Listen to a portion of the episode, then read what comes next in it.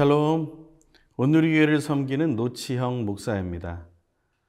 또 하나님께서 허락하신 하루를 맞이하면서 우리에게 주신 생명이 얼마나 귀한지를 더 깊이 알게 되기를 바랍니다.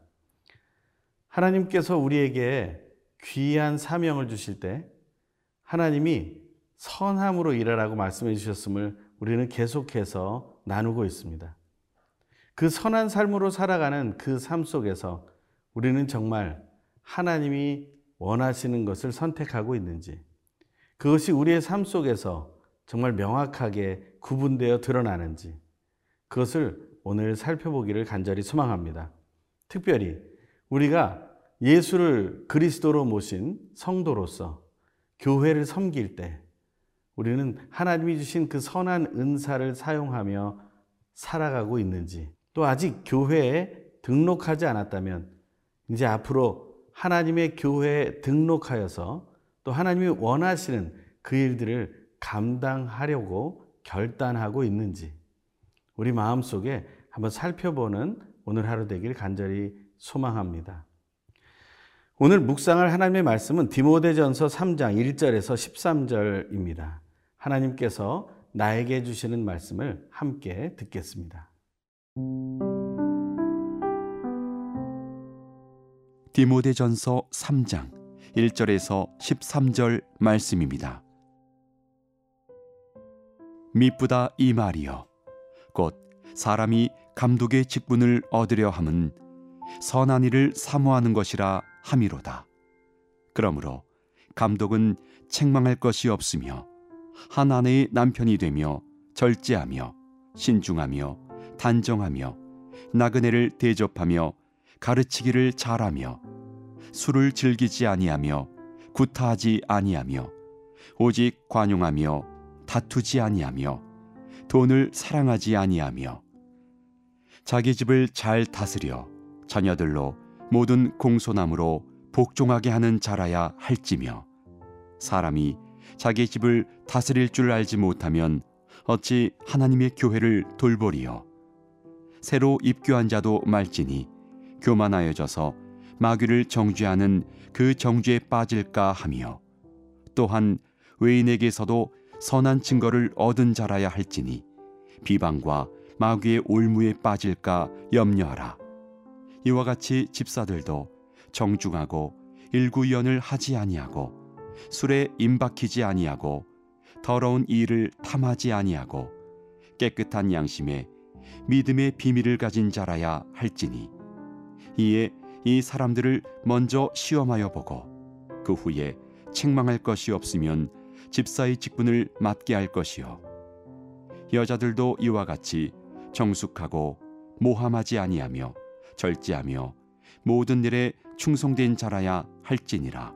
집사들은 한 아내의 남편이 되어 자녀와 자기 집을 잘 다스리는 자일지니 집사의 직분을 잘한 자들은 아름다운 지위와 그리스도 예수 안에 있는 믿음의 큰 담력을 얻느니라. 오늘은 사도 바울이 디모데에게 편지를 쓰면서 교회의 감독과 집사에 대한 이야기를 하고 있습니다.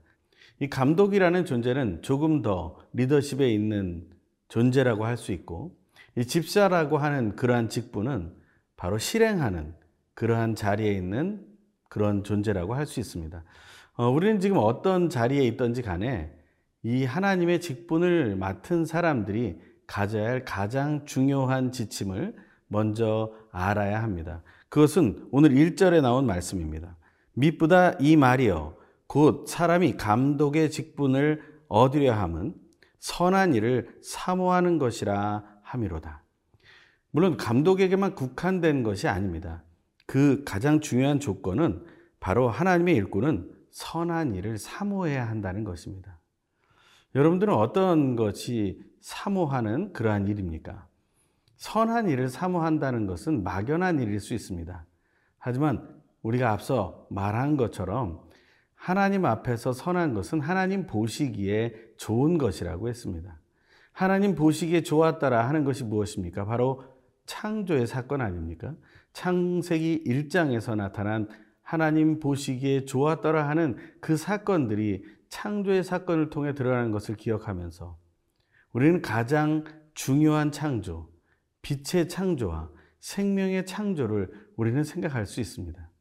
다시 말하면 빛을 사랑하는 것이며 또한 생명을 사랑하는 것이죠. 그것이 바로 선한 것을 사모하는 것과 소통한다는 것입니다. 우리의 중심에서 정말 빛을 사랑하여 어둠을 버리고 빛 가운데로 나아가고 생명을 사랑하여 죽음으로 가는 모든 원인과 그러한 과정들을 버리고 우리가 생명을 향해 나아가게 된다면 그것은 우리가 선한 것을 향해 나아가고 있다고 말할 수 있을 것입니다. 또한 또 한 가지는 무엇일까요? 하나님께서 보여주신 가장 중요한 것은 진리라는 것입니다. 거짓이 아닌 그 진리를 향해 나아가는 것, 그것이 바로 선한 것을 사모하는 삶으로 드러날 수 있다는 것을 기억하기를 바랍니다. 오늘 2절부터 5절까지의 말씀은 아주 중요한 덕목을 얘기하고 있는데요. 그 감독의 덕목을 한번 살펴보겠습니다. 그러므로 감독은 책망할 것이 없으며 한 아내의 남편이 되며 절제하며 신중하며 단정하며 나그네를 대접하며 가르치기를 잘하며 술을 즐기지 아니하며 구타하지 아니하며 오직 관용하며 다투지 아니하며 돈을 사랑하지 아니하며 자기 집을 잘 다스려 자녀들로 모든 공손함으로 복종하게 하는 자라야 할지며 사람이 자기 집을 다스릴 줄 알지 못하면 어찌 하나님의 교회를 돌보리요. 우리는 이 말씀 속에서 여러 가지 나를 살펴볼 수 있고 우리를 살펴볼 수 있는 근거들을 보게 됩니다. 여기서 한 가지라도 우리가 부족한 것이 있다면 우리는 다시 돌이켜야 합니다. 하나님이 원하시는 삶으로 하나씩 하나씩 회개하며 돌이키는 그러한 선택을 하게 되길 바랍니다. 저는 이 말씀을 묵상하면서 한 가지 저 자신에게 적용해 본 것이 있습니다. 그것은 5절의 말씀인데요. 저에게 개인적으로 질문해 본 것이죠. 이렇게 한번 읽어봤습니다. 노치영이 자기 집안을 다스릴 줄 알지 못하면 어찌 하나님의 교회를 돌보리요. 저는 교회를 섬기는 사역자입니다. 목회자입니다. 그런데 내 자신이 나의 집안을 잘 돌보고 있는가? 매우 부끄러운 마음이 듭니다. 그것이 우리 자신에게 하나하나 질문으로 다가오게 될 때 우리는 하나님이 원하시는 선한 것을 사모하는 빛과 생명과 진리를 사랑하는 그러한 삶으로 나아가게 될 것이라 믿습니다.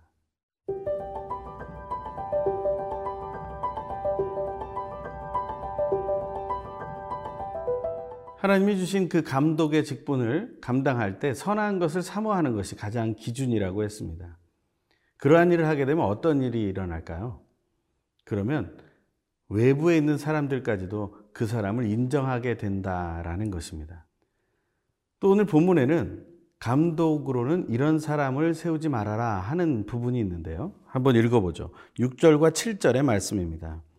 새로 입교한 자도 말지니 교만하여져서 마귀를 정죄하는 그 정죄에 빠질까 하며 또한 외인에게서도 선한 증거를 얻은 자라야 할지니 비방과 마귀의 올무에 빠질까 염려하라.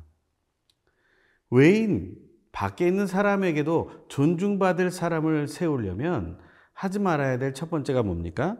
새로 입교한 자. 다시 말하면 요즘 말로 바꾸면 초신자입니다. 이 초신자를 세우지 말아야 할 이유가 무엇입니까? 초신자 때는 사실은 열심과 열정이 남다를 수 있습니다. 정말 하나님께서 주시는 은혜 때문에 더욱더 충만한 기쁨을 가지고 어떤 일이라도 할 수 있을 정도로 준비되어 있을지도 모릅니다. 하지만 왜 세우지 말라고 하실까요? 그것은 한 가지 매우 중요한 하나님의 성품 훈련을 받지 못했기 때문입니다. 하나님의 영으로 충만해서 그러한 일을 감당할 수 있습니다. 하지만 하나님의 성품 훈련이 명확하게 되지 않는다면 그가 걸려 넘어질 몇 가지의 일이 있습니다. 그 첫 번째는 바로 교만입니다. 자기 스스로를 높이려고 하는 그 교만을 넘어서지 못하게 된다는 것이죠. 저도 수없이 많은 교만과의 싸움 속에서 살아가고 있습니다. 수십 년을 싸워왔지만 그것은 끊임없이 다가옵니다. 두 번째는 무엇이냐면 바로 정죄입니다. 내가 죄인인 것을 인정하는 것에는 이제 익숙합니다. 하지만 다른 사람이 죄인인 것을 인정하는 것에 우리는 멈춰서게 됩니다. 그런데도 불구하고 우리는 다른 사람을 대할 때는 죄인으로 머물게 된다는 것이죠. 그것이 정죄입니다. 하지만 하나님은 다른 사람의 죄악도 용서해 주시지 않았습니까? 우리는 그 사람이 용서받은 것까지 볼 수 있어야 합니다. 하나님의 성품을 훈련하지 않으면 우리는 그것을 보지 못하게 되고 우리는 자꾸 율법에 빠지게 된다는 것이죠. 그 율법을 선한 곳에 쓰지 못하고 악한 곳에 쓰게 된다라는 것입니다. 이 정죄의 벽을 넘어설 수 있을까? 우리는 그것을 꼭 넘어설 수 있을 것이라 믿습니다. 예수 그리스도의 마음을 품고 우리는 그것을 넘어서서 하나님의 선한 일꾼으로 쓰임 받기를 소망합니다. 세 번째는 무엇입니까? 바로 비방입니다.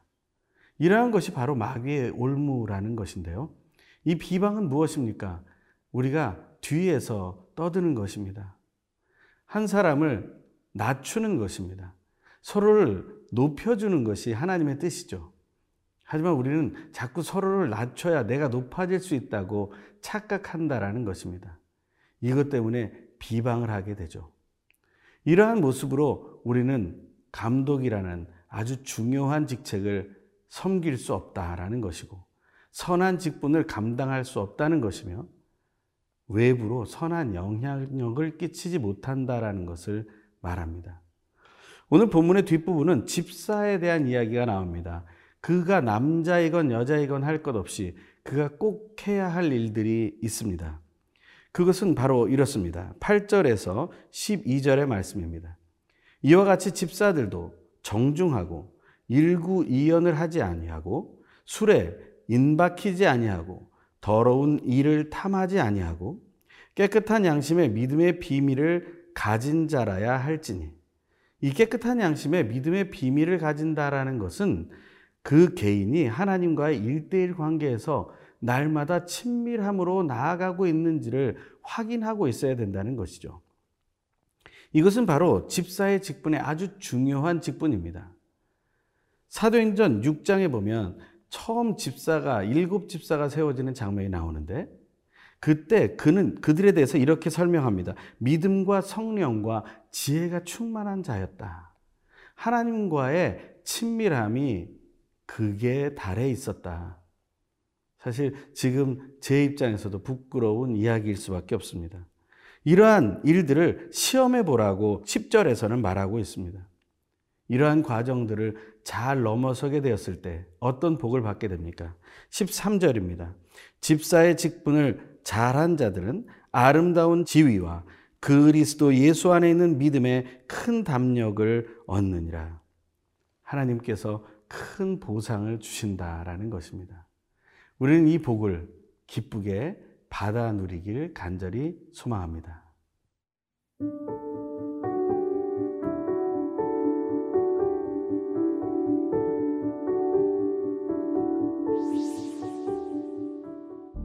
우리를 사랑하셔서 선한 일을 사모하도록 이끌어 주시는 하나님.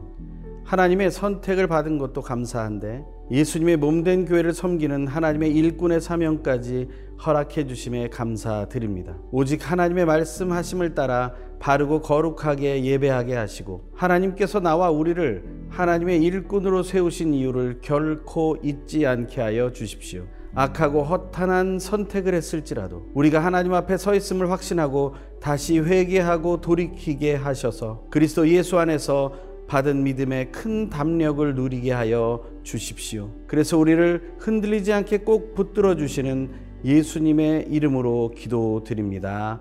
아멘.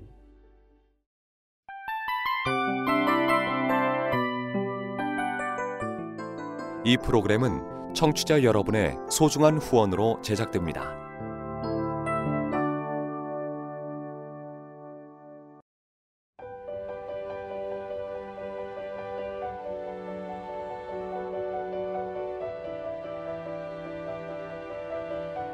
세상에는 수많은 교회들이 있지만 더 깊이 있는 말씀 강해를 찾기 위해 크기로만 교회를 선정하지 않습니다.